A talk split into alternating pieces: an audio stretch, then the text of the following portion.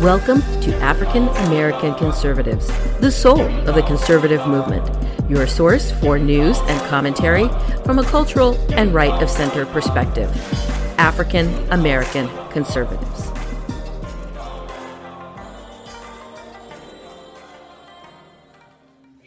Welcome to African American Conservatives, the soul of the conservative movement.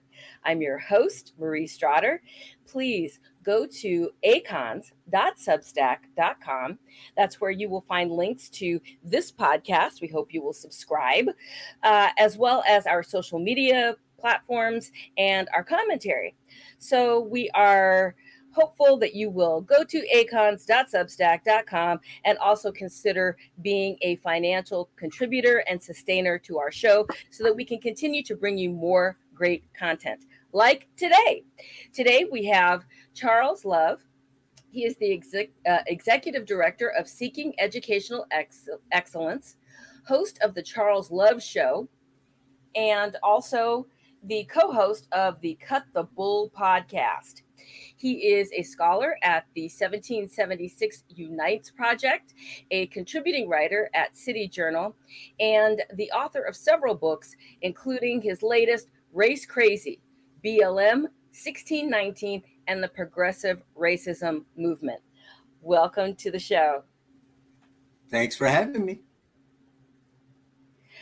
Now, your Cut the Bull podcast, which you co host with our friend Wilfred Reilly, who's been here a few times, and Shemeka Michelle, is a very successful podcast. Uh, how did the three of you, with very different personalities, meet, and how did the podcast get started? Well, uh, we kind of came together. I've always uh, liked talking to Will. He had come on my show a couple times, and I reached out to him one day and said, uh, would you be interested in doing a podcast? I got this idea for a podcast with these different uh, personalities come together. And he was like, sure. Matter of fact, I was thinking about doing it, just never had time to do it. So that would be great. So Will and I got together and said, who would be the third? What is going to be the idea that's kind of different about this podcast? And, you know, a, a lot of things happen where you're still successful, but it kind of changes a bit from the original plan because ideally it was going to be like Will, the academic, me, a regular guy, and someone else, like maybe a liberal, or we wanted a woman, and we wanted to have somebody else so we can have an interesting dynamic and different um, background and views of the hosts, in addition to the guests that come on.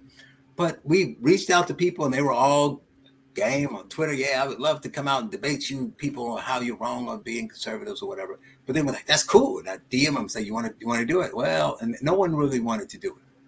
So we're like, all right, doesn't seem like the having the, the liberal as the third voice is going to work. So, but it would be nice to have a woman and and Shemeka was, you know, doing her thing with Walk Away, and I saw her out there, and I reached out to her and said, uh, asked if she wanted to join us, and she thought about it, and she was like, yeah, you know, she had had a couple offers because you know she was doing really well. But she's like, it was mostly a bunch of mm-hmm. women, and she, you know, as you can see by the way she talked, she didn't want to be on the feminist show with a bunch of women, yeah. you know, debating. So she's like, yeah, let's do it. And the interesting thing about it with, with a show like that, even having interesting viewpoints is definitely important. Important, but it doesn't guarantee that everything's going to work. Maybe the personalities don't mesh. And so we started, we, we, we, thought about it and we didn't do a bunch of meetings and conversations and a get to know you session. We just said, let's just start doing some interviews and see what happens. And so you, if you've seen the um, podcast or listen, you know how irreverent and blunt Shemeka can be. So we were learning things in real time, like the guest, when she would just say things. It was just like, wow, where'd that come from? So it just kind of worked out. We had a great rapport, and uh, it grew from there. Now, you have had a long list of pretty impressive guests. I mean, like Tucker Carlson and Glenn Loury. Uh, Glenn Loury's been on, on our show, uh, to more leftist figures like Michael Shellenberger and Jason Nichols. Who are some of the people and personalities that you'd like to speak to? I want to talk to, I mean, so the whole point for me was to, you know, my idea was to have long form interviews so you can, because, because it might sound crazy coming from a conservative standpoint, but I think that everyone really is obviously conservatives more, but everyone's treated unfairly in the media today when they're trying to make a comment about whatever their issue is. And it doesn't mean that I agree with it It's just that you can't, no one's good enough. Some are better than others, but no one's good enough to make a salient point and convince people to come on their side or to, at the very least, understand the argument they're making in two minutes. You go on TV, two to four minutes plus the host gets to speak so that's a limited time. Or you go on radio which is better. You get an eight to ten minute segment but the host is speaking. So really you only talk about four minutes. So it's like what if we had an hour where we can talk about unpack a book or a topic or whatever and have a real conversation a back and forth about it? So that was one key. And then the type of person i wanted to have people who wrote books or who are authorities on certain issues, which is good. We can all learn something. And I want people with opposing views. So the idea, it's funny you mentioned that. Originally, the plan was to have a lot of liberals on the show so they can define in better um, context the things that they want to do, how they fix America, how they fix racism, how they do whatever. And it's, it's really hard to get them on. And when we do, uh, with with a few exceptions, most of them are liberals, but no one who's like very left on issues. And, and, and, I started to understand that's more difficult anyway, not because of their views, but you know, I'll talk to anyone. It's because they don't really want to have an open debate. So they, you know, no. end up yelling at each other and arguing, and that's just, you know, not a good productive podcast. So I ideally like to talk to anyone who has in- interesting things to say, anyone who disagrees with me, as long as they're open to talk about why. Um, but ideally, people who truly want to solve the problem as opposed to just yelling about a problem. And then people who can enlighten the, the, the listeners and the viewers on different topics. So whether it's medicine or whether it's the Middle East or topics that most people don't really they they would want to know more about but they're not that uh, interested in it because they don't know enough about it so they can learn a little bit more about it so um, really we're open to everything because i think that we are moving away from civic engagement, and many people don't understand the way the system works anymore. So the more information we can bring to people, the better off. I think you're absolutely right. I think that there's, you know, uh, talking heads that just kind of yell at each other and scream over each other. I mean, when you see the three panels on TV, you know, you've got everybody talking all over each other and no one's making any points that, you know, the viewer can understand. Uh, and it's all about just getting yourself out there, self promotion, um, and this is such a small space you know? And so it is really hard to get in a true engaging of the minds you know? Uh, particularly on the left there's a lot of name calling and you know it devolves into this well you're stupid and your ideas are stupid too. And it's kind of like um facts maybe? Or you know do you want to back that up of course you know these are folks that believe that men can be girls and have periods, and so you can't even bring science into it anymore. So, well, well, the part of it too. let me say to that though, part of it is also about solutions. Let's say, even where we agree that there's a problem, no one to be fair to everyone, no one, if I watch MSNBC or Fox or whatever, no one's talking about what we do to solve the problem because they it's not their fault. They don't have time. So all they can do is is let you know that alert you that there's a problem. This is happening in our schools, and then they go away. And then we're all looking like, okay, so what do we do? And we yeah. don't know. So talking about solutions. And then you talked about the trans issue. I you talked about what kind of people we want on. I put a call out. No one's responded yet. Please, people, to someone who, because we've had uh, a transgender person on who obviously thinks what's happening in schools is bad. We've had detransitioners. So to be fair, I want somebody who is a trans activist who think it's great, who think it's better for their health, who, who wants people to be able to have uh, children that have puberty blockers, the whole nine, to come on and explain it to me. And I don't argue or attack them. It won't be an argument. It's like you need to sell people on, you know, explain it clearly. You have a whole hour to tell people why you think it's beneficial to that individual, but also to society. And we'll have questions and pushback. We're not going to attack and call the person crazy, but I want to hear what they have to say that's not in a soundbite. See if you can convince me. Exactly. And to be able to present uh, why they believe what they believe, but I found, generally speaking, on the left, because there isn't much substance, they have difficulty in doing that, and that's why it it tends to be sort of an argument or argumentative uh, back and forth rather than a true exchange of ideas, because there really isn't a lot to stand on. If you say, "Well, okay, if gender is a construct and it's fluid," um, then how can you say that you were a man and now you're a woman if there isn't such a thing as a woman?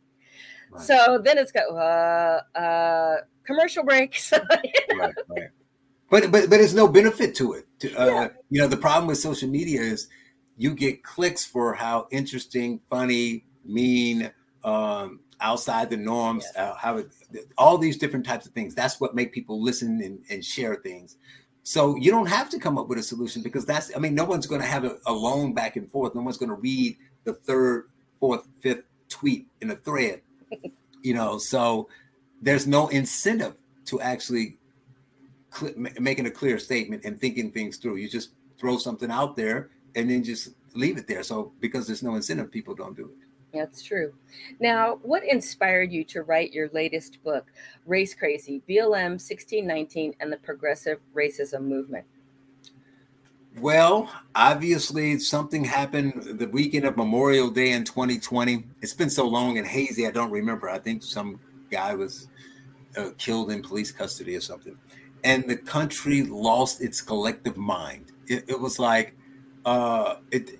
I saw it and thought, does it really matter what your views are on what happened, whether that police officer should go to jail, whatever?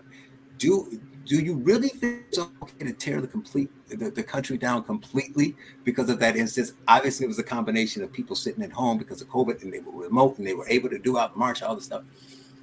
But obviously, I'd already had issues with BLM, which we can get into. But this was different. It was like people, really intelligent and compassionate people, started to have really simple uh, ideas on, on how you approach stuff. So they were saying, wow, what happened here is bad. Um, and because that's bad, um, I think I want to give a bunch of money to some organization that I don't know anything about. Mm-hmm. Uh, so what are they doing? I don't know. Like I think one of the points I made is, and I tried to use two examples from any political extreme, so you don't think this is a conservative talking point if you and I think I use the NRA and Planned Parenthood. So if you are a pro-gun guy, you want to donate money to, to uh, the NRA, or you think you care about women's reproductive rights and you want to donate money to Planned Parenthood, obviously people with differing differing views think that's bad and think those organizations are bad. But that's not my issue with BLM. My issue is if you take Planned Parenthood, whether you like it or not, Planned Parenthood will lay out exactly what the point of their organization is on their website. This is what we do.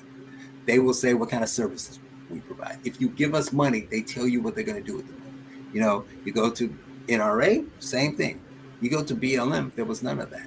Yeah. Right. It was just there's a place for you to donate for sure, but no idea about where the money went. In fact, I, t- I, I talked about how little I haven't been on in a while, but at the time I was going on periodically because they would pull stuff based on what happened in the media but everybody remembers the the nuclear family piece. And people on the right talked about that all, all the time. It's like, yeah, that was bad, or whatever. The bigger issue is that it was a or an organization created and designed and focused solely on police brutality, and they never talked about police. Go look it up now. I'm not. I can't guarantee you because I haven't been on a while. But you used to go. You can go click on every link, and they never talked about police brutality. So that what are you donating money to? Even if you think police brutality is bad and you want to solve it, you have no idea where your money is going. So that was kind of, the, the, white guilt of it. The white people saying, "Well, I have to do something because this doesn't change unless you do." You know that that's what made me start to write about it, and the responses I get from white liberals who would talk to you as if, well, you don't know what it's like to be black. You know, they say things like that. They don't even, they don't even realize they're saying it, right? Yeah. It wasn't even a left right thing. It was like, well, it's, it's really hard out here for blacks. Oh, really? Tell me how. Well, you know, like I had a I had a coworker once tell me, uh, I'm trying to think if this was after that. I'm not sure. You know, totally, you know, reasonable, very kind woman. And she was like, but you know, blacks can't rent city Bikes. You know, you know, she was like the bikes. You know, you know, she, you know, it's, it's all this racism. I said, give me an example. It's like like there are not as many uh, bikes. Uh, uh, what do you call those things? Because I don't use them. The, yeah, the, I know what you're talking about. Yeah, but there, are not as many of them on the, this was in Chicago on the south and west side as they are in like Wrigleyville. I'm like, I don't have to research that. I know you're right. It's 100 percent true. There's not as many, but it may be racism. I don't know for a fact it's not. So I'm not going to lie and say what I don't know. But I will say you need to include one of at least two other factors. My assumption is that these two factors are much larger than racism, though racism may play a part. Uh, I said, but maybe, just maybe, I don't know. Whites tend to be more likely to rent the bikes. Yes. What the demand is, but even more, maybe I'm wrong about that. Maybe that's because it's not in the neighborhood. Okay. The density in Wrigleyville, where on the south and west side, with, a, with the exception of a few apartments, most people live in, you know, small apartment units, six units, or single family homes. In Wrigleyville, everybody lives in high rises. So you put it in front of a building with 300 units, that's a lot of people who have that demand for the bike. You put it on the corner of a, of a neighborhood that's just solo houses. So there are what in, in proximity within a block, let's say, of those two bike racks. There you have 400 people, and there you have 4,000 people. Maybe that's why there are more bikes. And in more densely populated areas, to your point, you know, generally you're within walking distance of, you know, the bodega or whatever it is that you need. So, you know, why would you rent a city bike to go a, a um, block or two blocks? So, yeah. Yeah, but it's just that, you know, if you, if you, you know, as people say all the time, if you have a hammer, you see everything as a nail. Yeah. And it doesn't mean you're never going to be wrong because there will be nails, right? And then you find a nail and you say, see? But the problem is, if you really want to find a solution to a problem and you're only willing to put one possible pro, uh, um, reason for that problem on the board, so you list all of the possible uh, issues that could be causing that problem, and you only put racism, you never solve it when it's not racism. Right. Now, I may argue it that it's only racism 6% of the time. You may say 70% of the time. But even in your number, you're ignoring 30% of the time. And it's not 70. Yeah. You know, that to your point about BLM, though, the thing that I have said, and it feels like every week I say this, but, you know, now correct me if I'm wrong, but I only remember that BLM wrote Black Lives Matter. They had it painted really large on a street um, and they bought the mansions, which only benefited the organizers, not anybody else that was black. So, can you tell me some examples of anything else that they did for the black community? Oh, easy. Come on now, you're being unfair. They when when they um uh who is the guy? I keep saying ASAP Rocky, but it wasn't. But when the guy who was a rapper uh, who who had I, ironically been born in, in the UK and people didn't know, but he lived. He was a rapper from Atlanta, and he got caught up with something with his cousin. And when the police pulled him up over, they found out that he was illegal, and they were going to deport him. They raised money. They had an awareness program. Mike Tyson came to an event. They did all kind of stuff to keep him in the country. Oh, that's okay. my list. I was done. That's okay, I, I was, was going to say. Okay, all right. that's it. That's what I got. Yeah, um, okay. because you know, yeah, I fully expected.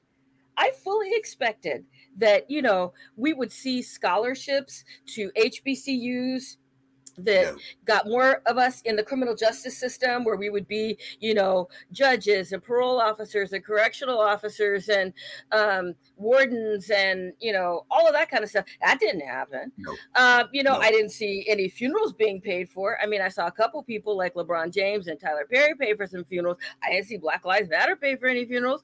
You know i didn't see anything. The, the, there was a man that was gunned down in front of his child in i think it was new york somewhere on the east coast and not only did they not pay for the dad's funeral, but I didn't see um, a, a, a, college scholarship fund established for the little seven year old child that he left behind. None of that.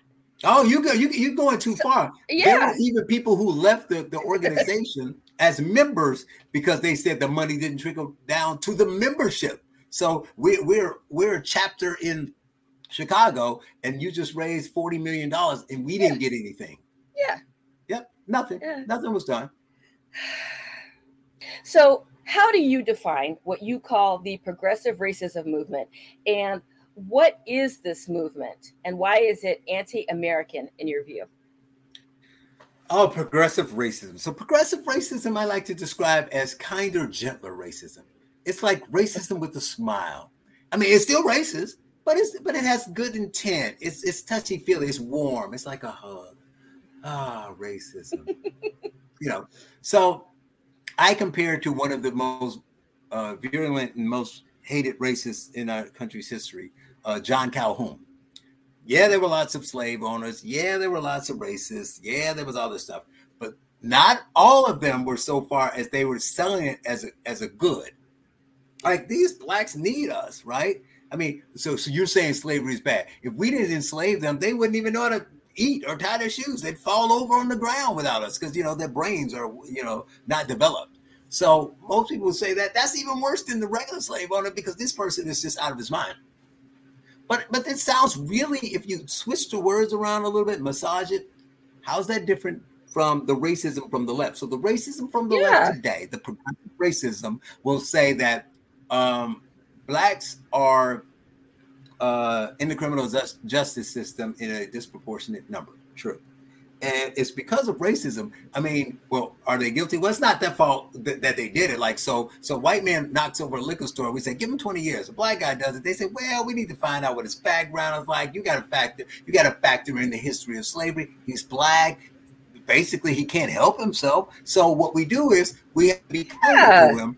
We don't lock him up you know, we have to find other programs because if we lock them up just for robbing a liquor store, we'd have to lock up all the blacks because the blacks rob liquor stores. It's what they do. It's in their culture, right? So you can't really. So, so how is that any race more or yes! less racism than anything else? So that's what I describe it as. It's the kind that says, well, black people are poor, but not all of them. In fact, not the majority. But black people can't get an education. Well, uh, yeah, I would say the percentage of whites who graduate college is higher than blacks, but not much higher, and it's not 50%. Most people think it is. Um, so all of these things that they, they, they, that's how they describe black life. When you know, a couple months after, maybe a month or so after George Floyd died, they had the this this um, uh, I'm sorry kind of campaign. I don't remember what it was called. I, I need to remember it though. It was the black and white soft uh, um, commercial with all of these actors. Um, yes, yes. Julianne Moore, like I, I apologize. I, I feel so sorry, right? And then what? And then Julianne Moore is the one I remember gets on there and said, "Black people are dying in their homes and in the streets. All of us, really? We're all dying in the street." Because I know a lot of look, I'm telling you, I, I, grew up in Gary, Indiana. I know a lot of black people. Lot. I don't really know any of them that been dying in the street. I don't know who these people are. So to act like this, so where there's a problem, it should be addressed and fixed. But to act like that's just what I mean, these white people think black life is terrible. Here's a great example. This is how you know. You can go look it up. There's several people have done it. One memorable one was when Marc Lamont Hill had Chris Rufo oh. and, and asked him about whiteness, right? So he was supposed to say what he likes about being white and what he traded for black. It's a trap question because it's just like people who use statistics in a negative way and they and they twist them to, to, to their own um, satisfaction. So yes, it may be difficult. Uh, if, if Chris was true, being hundred percent truthful, and he wasn't worried about you know uh, racism uh, claims and things of that nature and, and, accusations, he would have said, "No, I like being white," and they would go.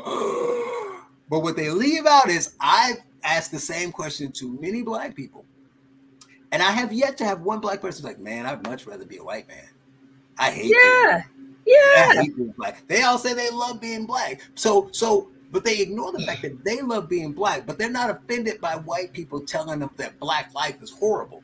Right. right. So this is what progressive uh, uh, racism is. It's the type of the only it's the, the difference between them and John Calhoun is John Calhoun believed it, so he felt he needed to enslave.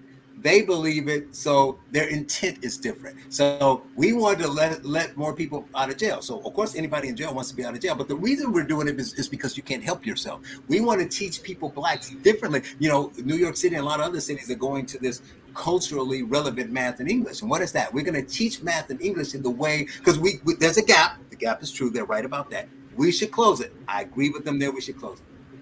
But in order to close it, we need to know why. Okay, why is the gap? I'm listening. Well, the reason there's a gap between blacks and white is because black we're teaching the way that white supremacy English and math, the way white people learn it, which is different from blacks. So if we teach blacks the way they learn it, then you can close the gap. Well, that's John Calhoun because you just said that blacks are different. You know, I had a call with my son's principal who gladly uh, retired because she was a, a, one of the biggest progressive racists I had ever met openly on the Zoom call with other people on it, saying all this, you know, touchy feely, progressive, black people need this stuff. You blacks need, blacks need, blacks need. By the way, I was the only black man on the call. So I said, listening to your conversation seems pretty weird. So just to get a fine point, I want to ask you a question. Do you think blacks are inherently different than whites? And do you think that we are all oppressed? Not during slavery, not Jim Crow, but today. She said yes. To which I said, How exact you opened this call by saying you're going to treat us all the same. But that's not possible, really. How could you even do your job well? You would be wrong to treat my kid the same as the other kids when you just openly said he's different.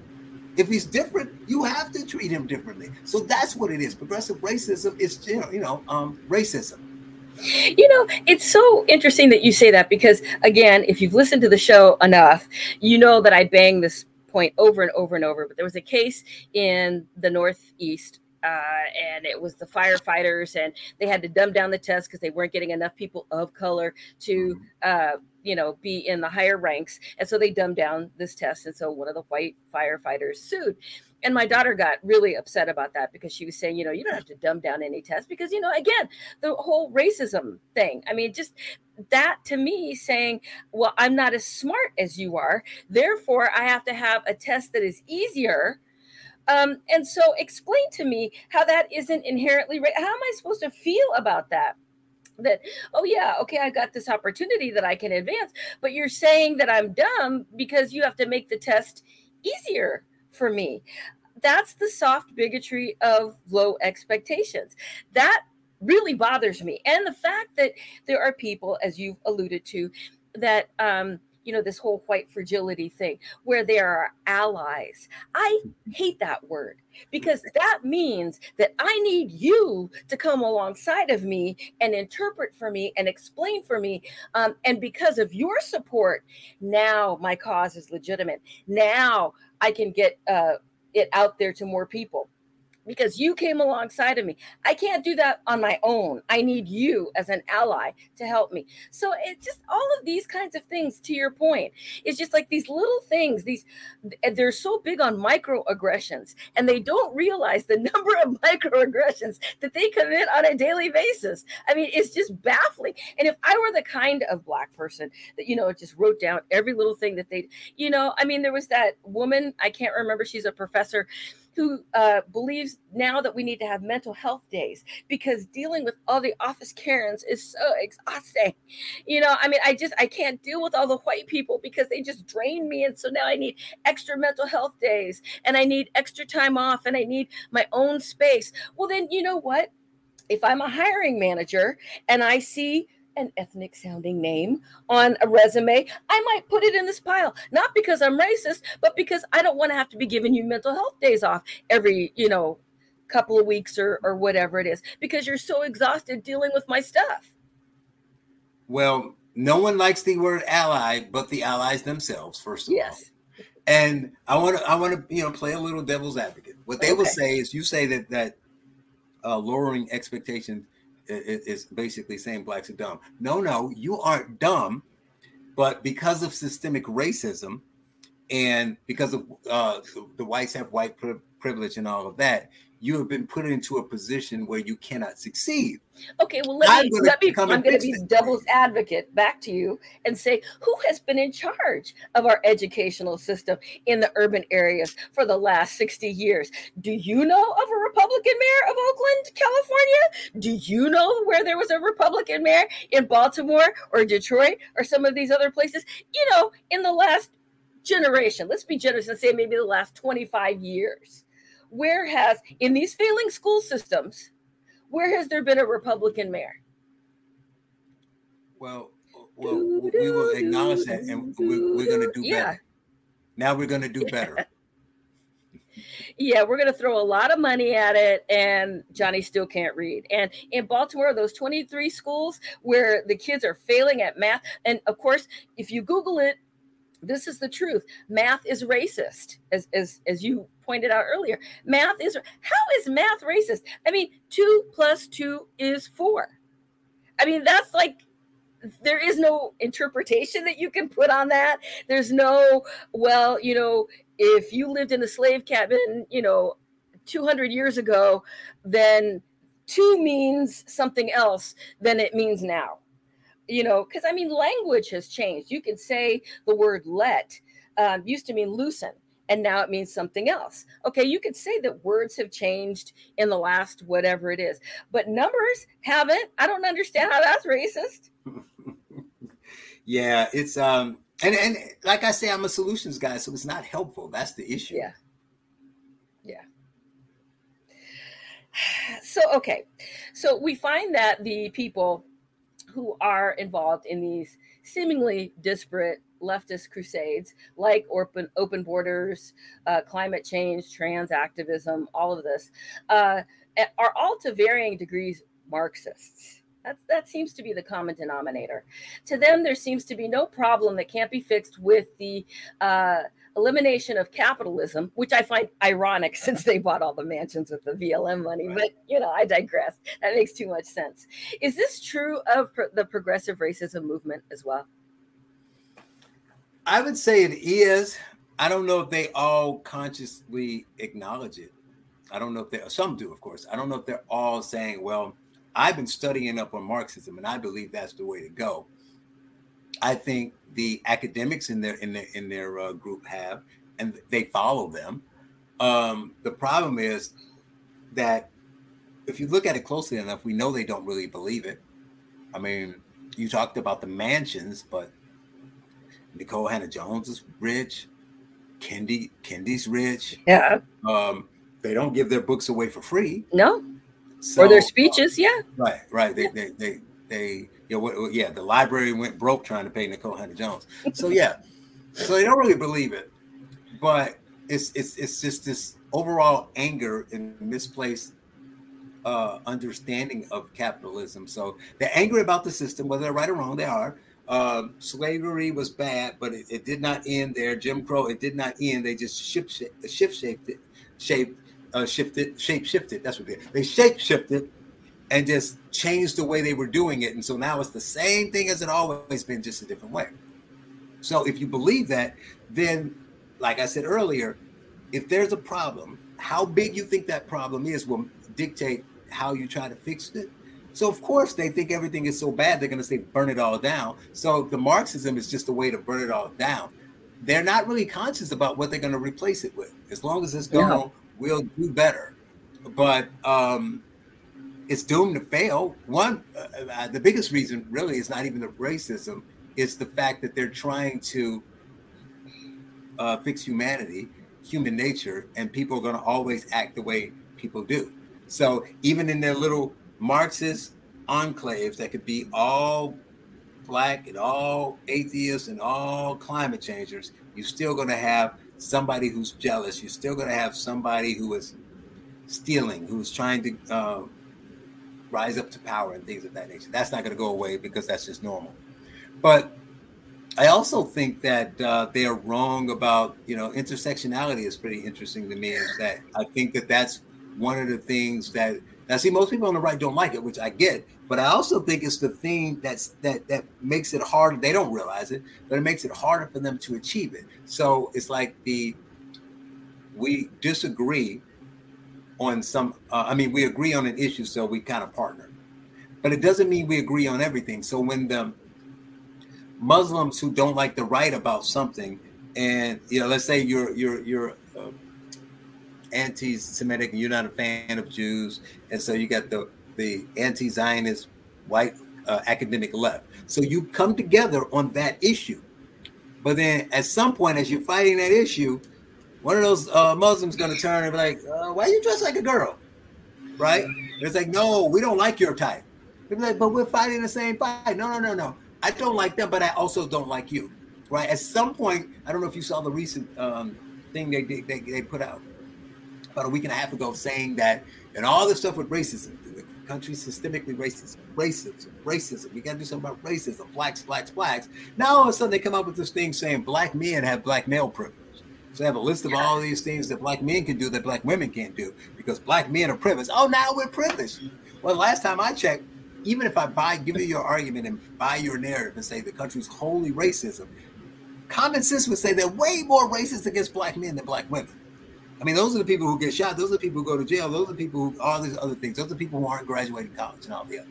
But now you come out and say black men are part of the patriarchy. So it will never end because they're trying right. to, you know, cancel human nature, trying to fix everything. And every time they, it's like the butterfly effect. Every time they move something, they change something else. So now, um, that, so intersectionality is really a tool that the right should be using. They should be pointing out that, oh yeah, you know, you, you say the country's racist, and so you're trying to go out to the black community and bring the black community towards you to fight against these racists on the right. But most blacks, on average, don't like open borders and illegal immigration, and they don't like the trans movement. So yeah. what happens when they find? So what you do on the right is you point that out. It's like, yeah, you're right, uh, Tyrone. Um, you're fighting against this racism stuff. What do you think about the trans issue, though? What do you think about the open border? Oh, the illegals are taking our jobs. I'm like, well, so you either have to fight with the racists on the right or the people who are open borders and transitioning your kids. You can't get both because they're on the polar opposites on that issue. They must not like when they when they have to talk to you. Just hear like all the, uh, you know, that meme with it's the guy that, with the sweating and he doesn't know what button to press. It's like right, right. It's so fun because I, I, that's what I do. I don't. I mean, the one. I mean, it's bad, and I wish it would stop because it's hurting our kids. But the one benefit of this intersectionality piece is so when I talk to my friends, when I talk to the Uber driver, because one of the things I tell people to, to do when you say, "What can you do?" is talk to everybody. And they're like, "How?" So I'm just going to get into a political fight? No, no, no. I didn't say because my issue is the cultural issue, and the and the politics will follow.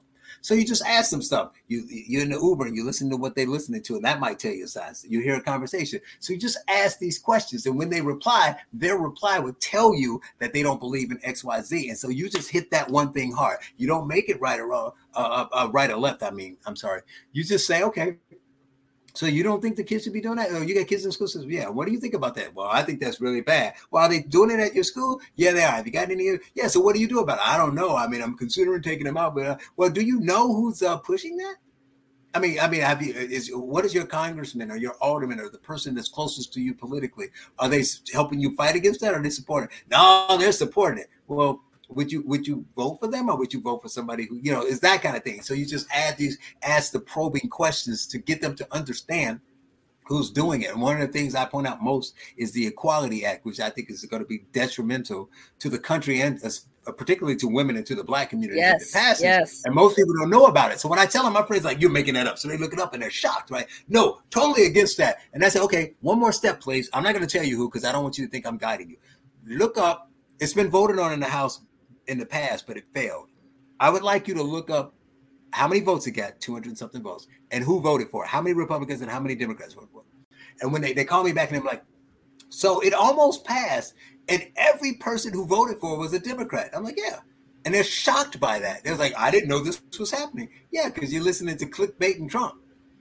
Yeah. You know, it's just Maybe it's like find people, out what's going on. it's just like when you tell people that you know it was the Republicans that were for the Civil Rights Act ten years before it ever went uh, before it was ever signed into law, and it was the Republicans.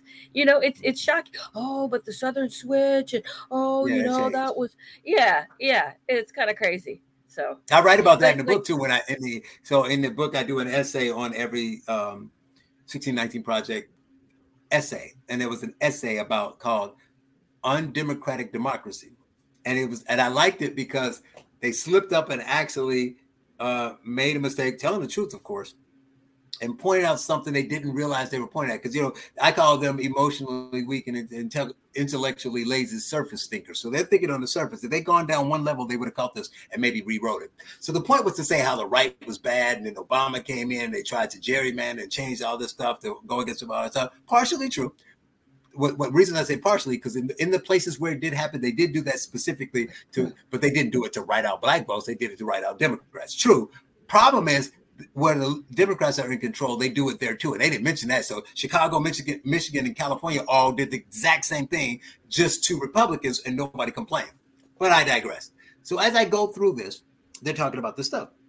And so every, like you say, every Democrat that that every person that brings up the the the Republicans being, you know, more pro-black. They say there was this switch, and now they in, in doing Nixon because he was tough on crime, and ever since then, all the Republicans were whatever. So in this essay, they said it was funny. It was one line, but I sharp enough to catch it. Check it out. They said that in North Carolina, um, a former Confederate state. They had to throw that in, which actually hurt them if you're a logical thinker. Former con- uh, Confederate state, North Carolina, got control. The Republicans got control of the state legislature for the first time in hundred years, and then blah blah blah. They started to do all these things to um, limit democracy and to hurt Democrats and to hurt the black vote. Given the argument, just assume that's why they did it. They're racist, and that's why they did it. Don't even have that argument. Here's the better argument. You just said Mr. 1619 uh, man, that that was the first time in 100 years that the Republicans had control of North Carolina, the state legislature. You also said that it was a former Confederate state. But I thought the South had switched. So if North Carolina is in the South and the Republicans had not had control for 100 years, then who's the other party that was in control? Because there's only two. uh, and oh, by the way, uh, Jimmy Carter won in what year? What year did Jimmy Carter? So, so the switch happened in the '60s, and it took about a, a, few years, six to eight years. So by 1970, all the South was right wing zealots voting for, for Republicans, not Democrats. Okay, then help me help explain to me how in when Jimmy Carter won, he's from uh, Georgia, he won the South, and when he lost to Reagan, he still won the South. Reagan didn't win. The Republican first Republican that won the South was Reagan's second term. But Reagan won in 84 and 88. But you said the switch happened in the 70s, but the Democrats were still winning the South. You're lying. They're lying to you. They are lying to you. Not to mention that one person switched parties, a couple people stepped down, all the rest of the Democrats in the state kept winning. Democrats. Exactly. So how did the Democrats win statewide office and win all these con- congressional seats in states that were uh, red and and had, flipped to, to Republicans? Because it's not true. But I'm sorry, I got off on a rant. No, that that's that's exactly right. That's how we need to push back, because a lot of the hoo-ha that they come up with, uh, they just don't think that uh, maybe the soft bigotry of low expectations again that we would be in possession of facts. Uh, but yeah, to push back and, and and trap them and say, you know, you got to give you bring your A game if you're going to talk to me about this, and they never do. Well, so, Biden anyway, was right about one thing. Our great president, he said that uh, because the, the reason we can't really get them on these issues is because you know, as blacks, we can't we don't have access to the internet. Because if we can get access to the internet, we can dispel a lot of this stuff. So I'm hoping that one day, if he's hopefully Biden will win a second term, and in his second term, in his inaugural address, he'll promise to get all the blacks the internet. It's the internet. I know. You know. Here's the other thing. You know, if, if we could just get ID cards, then we could vote. Because you know, our votes are suppressed. Ooh, I don't know. Ami, Ami Horowitz, Ami Horowitz went to New York somewhere and he's talking to people and he's all these black people. Do you have ID? And this one they lady, knew the address. Like, are you crazy? Of course I have ID. I can't cash my check at the bodega if I don't have ID. I can't go to the doctor. I can't get my prescriptions. Do you know I have traveled to Atlanta, which is a heavily black population, right? Airplane full of black folks. How did they get on the airplane? Because you know very well that you the black cannot, card. They showed the black card. Say, you must have because there is no way that you can get on an airplane. I don't care how black you are. You cannot get on an airplane by just saying, "Oh, well, I'm black, and you know, I'm too stupid to get an ID, and I, you know, I'm poor, and I can't afford them." You know, it's just like I have never seen an airplane full of black people that got on an airplane without ID, but yet we are suppressing the black vote. That doesn't make sense to me. And these are big urban areas. Where's the push for mail in ballots for all these other kinds? Of, I mean, to give people every kind of way to be able to vote maybe more than once um, and yet they say again that that bigotry that's baked into well you know either you're too poor so the assumption is all black folks are poor, um, or you're too unintelligent, or you're too whatever it is, you're too something. Um, and so you need us to craft these policies to help you. And again, it's that ally coming along to help me because, you know, poor, it, it, really is like, you know, when you pat the little black child on the head kind of thing um, that's insulting. It's like, I, I need you to help me Well, I, I, think it goes back to this goes back to progressive racism because yeah. what they'll say is, yeah. yes, you see planes full of black people, but that's the black elite. Those are the few handful of blacks that can fly. most black people don't have IDs, and, and, you don't see them on the plane. You just see, you know, the, the talented tenth on the planes. That would be their argument. The average black man can't get on a plane, just so you know. You grew up in Gary. I grew up in San Francisco. Let's just say that I am, you know, well versed in the ways of my people. And I've never been on an airplane. I mean, you know, I, it's true that you will see the business class, but they're not all from the business class. Right, so right. Th- that's just, I don't know. It's insulting. And the other thing, you know, I want to talk to you about because you state that the problems that blackface in low income neighborhoods are on display daily. They are discussed at community meetings and public hearings across the country, but Black Lives Matter is rarely a part of these conversations. They fan the flames of police hatred, but rarely take an active role in improving conditions for those struggling in the community. And if their absence in the community wasn't bad enough, Blacks are beginning to point out that they have not seen any signs of the millions of dollars, as we've discussed, that Black Lives Matters collected on their behalf.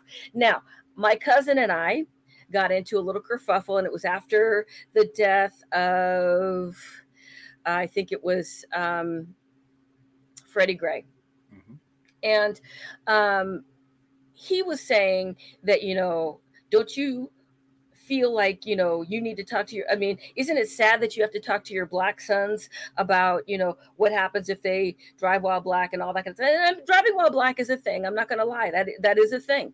Um i think but, every black person who drives drives yeah, while black. That's yeah exactly.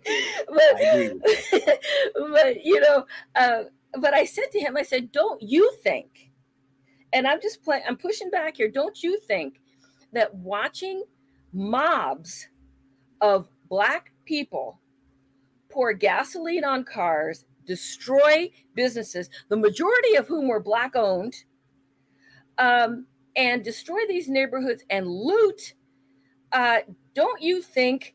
Do you think that that engendered goodwill with the white community that now because that been that's been on the tv for seven ten days every single night with these cities on fire um, that now that a white woman sees you on the street she's not going to clutch her purse and, and walk around you. I mean I, I, don't understand how that's supposed to uh, engender goodwill. It won't. Uh, the the thing i like about the quote that you read i forgot about is that you know, they act like if you're a conservative, you don't like black people and everything you say yeah. is negative. I mean, I, I didn't see a white person until I was like 20, 20 something years old. I'm, I'm only half kidding. You know, Gary, Indiana, go look it up. It's, a, it's not just a majority black town, it's a black town. Uh, yeah. I didn't go to school with a white kid until uh, my freshman year, and she dropped out. So I didn't go to school with white people at all, at all. None. Uh, every criminal, every drug addict, every drug dealer, every murderer that I ever saw, I saw on the news in my town were black, but so was every business owner. Yes. Yes, the police chief, the mayor, the business the law, yes. they were all all black principals because it was a black yes. town. So yes. So to say, so when people joke, joke about the thing, you know, the people will say, "We'll take your black card." I said, "I'm from Gary. Get people from Gary exempt for having their black card taken. We're so black. We're blacker than Atlanta and DC. We're so black. yeah. Uh, so it's back there. We got a lifetime card. But what you said at the beginning of that quote, what I said that you said that I said when you read it, because I don't remember was talking about the blacks talk about issues in the community, community meetings and this and the play. It's because they act like we we we say, uh, you know, because I see people debating on Twitter say that black conservatives are saying, you all don't care like BLM types. You all don't care about what happens in the black community unless somebody getting shot. You don't say a word until a white person shoots that, which is not true, and it does hurt when you hear it out of context. But I assume that to me, you don't. You you know, left wing MSNBC, you know, professor at Georgetown. They don't mean black people, of course, people in the community. So I like the quote because I'm openly saying in the book. So when those people don't agree with me try to say I don't like black people, openly saying that black people in the community are talking about these issues all the time. They're concerned yeah. about these issues all the time. Yes. They complain about shootings all the time. They all go to the, the police all the time. But what they don't do is say defund them. So, yeah, so that's it's right. counter of what you're saying is what like you talk about is it, it does it engender goodwill? No, it hurts. So while BLM got all this press and they're screaming defund the police and and people who are less intelligent and less genuine are saying, "Yeah, that's a great idea." The people in the community are like, "No, we need more police. We want better yes. police." I don't want you pulling me over just because I'm black, but yes, I want police here. You know, I want more police. So the fact that the average black person is sounding more like us than like them is telling. But to what it does, it hurts for a lot of reasons. It hurt because it hurts because it makes you ignore other ways you can solve the problem, as I mentioned before. It hurts because if I'm already a racist and I already think, you know, a suspect of blacks, and then I see a bunch of them burning the, burning down a police station, of course I'm going to be more concerned. So all it does is create more racism. Just like yes. it's just like the, the gay thing is crazy. I, I get in arguments with people who are gay or support the gay community and saying, forget about what your beliefs on trans or whether people should be, what should be these laws and all that stuff. I just mean from a cultural, logical, human, emotional standpoint. We had gotten to a point in the late 90s, early 2000s on race, on um, LGBTQ uh, issues, on all that stuff. Very few people were gay bashing. Very few people were having these racist incidents. People, there were black TV shows, there was gay TV shows that nobody cared. People who didn't like it didn't watch it, but nobody cared. Everything was fine. You tried to fix it. You made it worse, and now your allies on the on the, on the as we call it, quote unquote, for like LGBT community are now pushing back against you. Now people who were totally tolerant are less tolerant. Why? Because they're homophobic? No, because they're tired of you pushing it in their face all the time. So and their kids. That, they didn't care. But so you touch so, my so, kid and it's on. Yeah. yeah. But it's not even a kid thing. I'm in New York as as you said. So I'm sure there's plenty in New York now. They won't all say it because it's uh, you know not you know PC to say. But I'm gonna be honest you know, I worked in the restaurant industry uh, for 20 years. I had me and my friends, we all had gay friends. We all went out to drink with them afterwards. Sure. We went on vacation with some of the couple. Nobody cared, right? But I have a problem with the government deciding because you know you get more what you incentivize draping a whole train with the gay flag saying gay is wonderful gay is not so so you know obviously for religious people gay is bad but even if you're secular and you're like gay's not bad it doesn't mean it's good it's just a thing it's just what you are it's not yeah. something to be celebrated to go around celebrating everything people will get turned off by it now obviously yeah. people are seeing the extremes on twitter with the naked people and the parades and the trans stuff is a separate issue but i just mean forget about the trans just gay men, gay, you know, lesbians in a relationship living their lives. Nobody cares. Leave me alone. You see them down the street. Hey, how you doing? The moment that everything and well, why are there not more in the shows? Why are there not more singers? Here's the first uh, singer yeah. with a platinum album. Here's the first gay singer with a double platinum album. When you start doing that, it's just like, uh, enough already. And that so just like that will turn people who used to be your ally off. Burning stuff down on TV is never a good look. You know, and, and if you want to be exactly. honest about it, part of the re- it's the reason why I don't know if you. I'm sure you know some people. I have. I talk about this all the time. I have affluent friends in my circle who are black. They're now 60, so they're older, they're educated, they're successful, they're living their best life. But they buy into this, you know, everything's bad narrative. And I'm like, but your life is great. Why? And, if you step back and think about it, they have become. This is how you know racism is going away because the black upper middle class has been elevated to white ally status. So what they're doing is they're stepping out of their blackness and they're looking in, and and, and they're basically black Julianne Moore. They're saying, "Yeah, my life is great, but I would assume most black people are poor, most black people are uneducated, most black people. Are, you know anybody in your, in your circle that's like that? No, no, no, we're good. But I'm like, but all the other black people, and what it is is if it's just natural, human nature. If you're watching the news and every perp walk is black, go back to the late 70s, early 80s. Black person going to jail on the news. Then you tell, all right, I don't want to stop watching this news. I'm gonna watch a TV show, and everybody's got a huggy bear. They all got a uh, a drug dealer, a criminal informant, all that crime. Then you make a bunch of slave movies, right?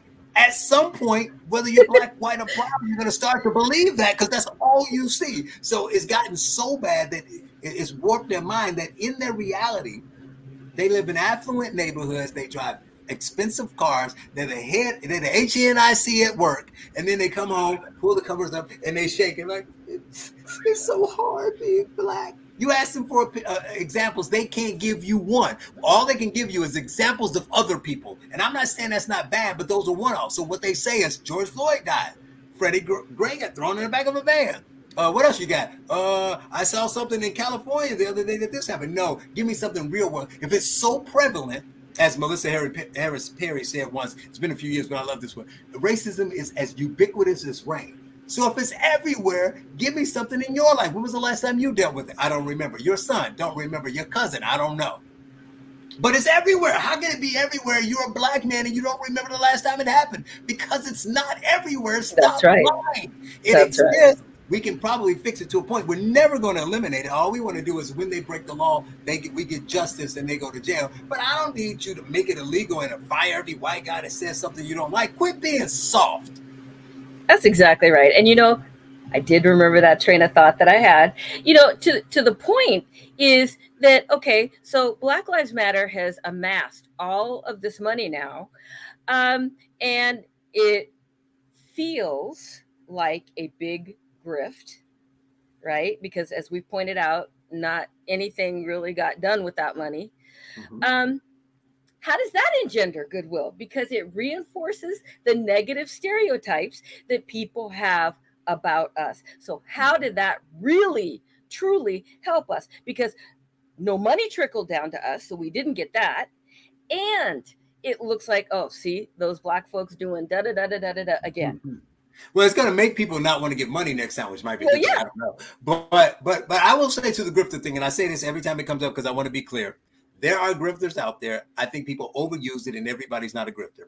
I think many, some of them are, and shockingly, this may shock you. I do not think BLM was initially. Now, what happened? What my honest take, I wasn't there, but I would assume the three lesbians got together. Started coming they call them. in. The three lesbians got together. They said, in. Yeah. And they said uh, Trayvon died, Michael Brown died, is really bad. We should do something. So they truly wanted to talk about police brutality, right? I'm giving them the, their due. That's what I think happened. And this is conjecture, but you know, you can tell me what you think. So that's what they're gonna do. We're gonna do some signs. We're gonna do whatever we can. We're gonna call up our friends and do something about this police brutality because we care. And then someone, an ally, with a lot of money, saw that and like, how can I use this for my Marxist agenda? Well, they're not that bright, the blacks. So I'm going to come up to. So they go to the three lesbians. I'm sorry, I'm not being homophobic. They are the three lesbians. They, they, they put it out there first. It's all about their gender identity. So three lesbians come out and they say, "Man, we're trying to find meeting." This guy's like, "You know what? I, I really like what you're doing. It's really impressive, but I think I can help it. And I don't really want to change your focus. You do your police thing. That's cool. But what if I can get you lots of money, lots of press, get you know, raise the level of your awareness of what you're doing? That'd be great, Mr. Ally. What do I have to do instead? All you have to do is, you know, kind of decry traditional value, which you kind of do anyway, because you're three lesbians. You you you need to say, you need to put BDS on your website. What's BDS? Well, it means boycott, divest, and sanction against uh, Yes. Israel because we don't like the way the Jews are doing whatever. I don't know what that is, but if you're gonna give me a check for doing that, yeah, throw slap that on the site. And then they're like a couple other things. Okay, here's your five million dollars. And now the scope slowly over time that ally takes control, and so the the the, the goal of the organization gets co-opted. So Yes. technically, I'm being fair to the three. The three of them weren't grifters at first. They truly cared about an issue. They were wrong about their approach, but they cared. And then somehow it got co-opted by some ally. That's my assessment of my research and going through all that. That's what I think happened. And then once the I'm money gonna agree coming with in, you. it's hard for- I'm gonna agree with people you. to turn down the money. Yes. Once it starts, I agree with you. just- We look, and then it's like this. We tell, well, what do you want? You're so noisy. What do you want? We want you to rename a building. Okay, it's a new name. They said yes. Well, what do we do now? I don't know. I asked for something else. We want Juneteenth to be a federal holiday. Done. Keep asking for stuff. We we want all the actors in every movie to be black. Well, we can't give you that, but we'll give you 30 with 30%, and we'll guarantee the ones that aren't black have black people on staff. This is great. Let's keep asking for stuff. That's what happened. Fair They enough. no idea what they were doing. the, the white eyes just kept saying yes, so they just kept asking. If you are just joining us, our guest this segment has been Charles Love. He is the executive director of Seeking Educational Excellence and also co host of the Cut the Bull podcast and the author of uh, the book Race Crazy. Uh, BLM 1619 and the Progressive Racism Movement. Charles, how can our listeners find you online and follow you? They can find me on Twitter at C Douglas Love Three. I think I never look at my Twitter handle. I think that's it. Charles Love. How many other? It's like calling yourself, right? It's just like you yeah. Uh, you can yeah. check out the podcast, Cut the Bull podcast. You can watch it on YouTube. You can listen on all your favorite uh, podcasts, Spotify, iTunes, Google, that kind of thing. Um, I write periodically in different publications. Uh, lately, it's been been in uh, Newsweeks, but you can just you know check me out and um, you know buy the book, the book before the other book, buy all the books. If your school is pushing 1619, you should you get them to buy the book and te- don't tell them to ban 1619 project. No, we need to know what people think. Say teach this and this right next to each other, and then have a discussion. I think it'll blow people's mind. But thank you for having me. This has been great. All right, and now we're going to bring in DK. DK, hello. Hey. How are you? I'm great. That was a great discussion. I, I knew I knew there would be great chemistry between you two. I've been watching. She I've got me fired up a couple times. she will do that. She will do that. I just want to put this on screen for a second. Uh, I was talking to Mr. Love uh, a little bit before the show, and, and I was mentioning that you know reading the book, it brought back a lot of memories of back in 2020 after the Floyd uh, incident, the tra- Floyd tragedy, that I, like a lot of black men, really gave a serious look into BLM. I didn't want to be part of the knee jerk anti BLM reaction that you got from all the conservative websites. Um, I wanted to give them a fair shot because it sounded like something we needed as a people. You know, there's so many problems in, in black culture and black in the black community. Uh, you know, there's a high rate of uh, crime in the black community. There's a high rate of abortion. There's the education gap, which of course leads to the achievement gap. And you know, we talk about this almost every week. It just goes on and on. And I thought maybe BLM would be the answer. Maybe they could be the modern day Booker T. Washingtons, you know, and and um, as Mr. As Charles Love points out, you just go to their website and find out what they're about, and you saw right away they're not the solution. Um, not only do they have a very heavily Marxist world point of view, openly Marxist, they also were ahead of their time in really pushing this trans agenda. This is one quote from the BLM website that's that's in the book uh, Race Crazy. I don't. I think this, has all been scrubbed from their website. Strangely enough, I checked not too long ago. And why? Why was it scrubbed? Yeah. I don't know why they scrub so much. Why they have to lose it? But it's probably not scrubbed from the movement for Black Lives. No, movement for Black Lives. I was going to get to that. Is still there. They're they're mm-hmm. They're still very proudly, openly trans. But this was from the BLM website.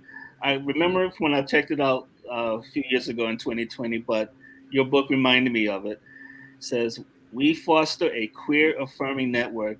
When we gather, we do so with the intention of freeing ourselves from the tight grip of heter- heteronormative thinking, or rather, the belief that all in the world are heterosexual. And back back then, 2020, um, I've, I've known a lot of gay people, of course, and I've known a lot of trans people, of course, but I've never really heard this language coming from anyone. I didn't even know what cisgender meant. I had to look it up, and they they use some words. Uh, this might be from the movement or BLM. Cis heteropatriarchy. Cis no, heteropatriarchy. Yeah. Cis heteropatriarchy. Still not quite sure what that word means, but well, and and to your point, this whole thing um, about the Florida uh, AP um, African American Studies course, you know that uh, it's baked into their uh, education code that you have to teach about slavery. Right. I mean, that's just you know you have to.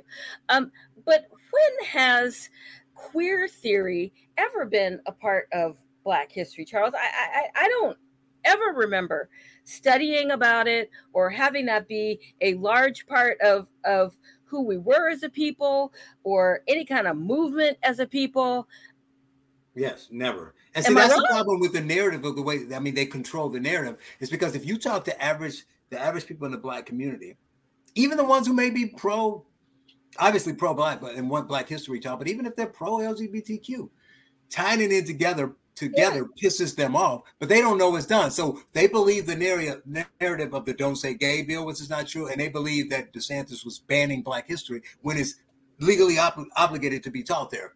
Yes. And so when I when I educate, them, I'm saying you do realize this was part of the curriculum. No, I don't believe that. And then I say, go look it up. And then I, oh, I didn't know that. Yeah, then I agree with him. But it's too late. He's already smeared as a white supremacist right? And so that's the problem. We are a clickbait society, so we don't pay attention to any of the other stuff. So we have to find a way to get this information into people's hands. Yeah, definitely wanted to mention that. You know, the the AP African American Studies program really focused on queer theory in a way that sounded strange to a lot of people not really studying this issue.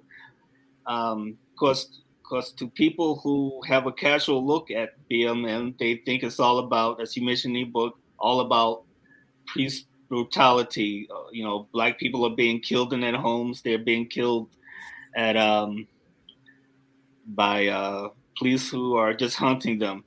But that seems to be a very small part of their agenda. They want um, they want a certain uh, they're on a crusade for a certain Marxist trans friendly uh, agenda and it goes across the left. You know, you, you hear the same language coming from a lot of climate change people, how how American capitalism is destroying the world because we're emitting too much of this, or we're there's too much gas coming from this and that, and mm-hmm. there's um, you hear it a lot from uh, Antifa and and and so forth. So just wanted to point that out that you know the so so much of the trans agenda, the language we hear nowadays uh, really came from uh, BLM. They were ahead of their time in that respect. Well, this has been another great episode of African American Conservatives, the soul of the conservative movement. Charles, thank you so much for being our guest today. We hope to have you back. I would love to. Thank you very much. And so this is Marie this signing is off from Studio C. This is DK. And we'll see you next time on African American Conservatives. Please be sure to go to acons.substack.com and subscribe to our podcast and all of our social media platforms. Take care. Next time. Thank you for listening to this episode of African American Conservatives, the soul of the conservative movement. You can find us online at acons.substack.com anchor.fm forward slash AACONS. And also, you can support our work at anchor.fm forward slash AACONS forward slash support.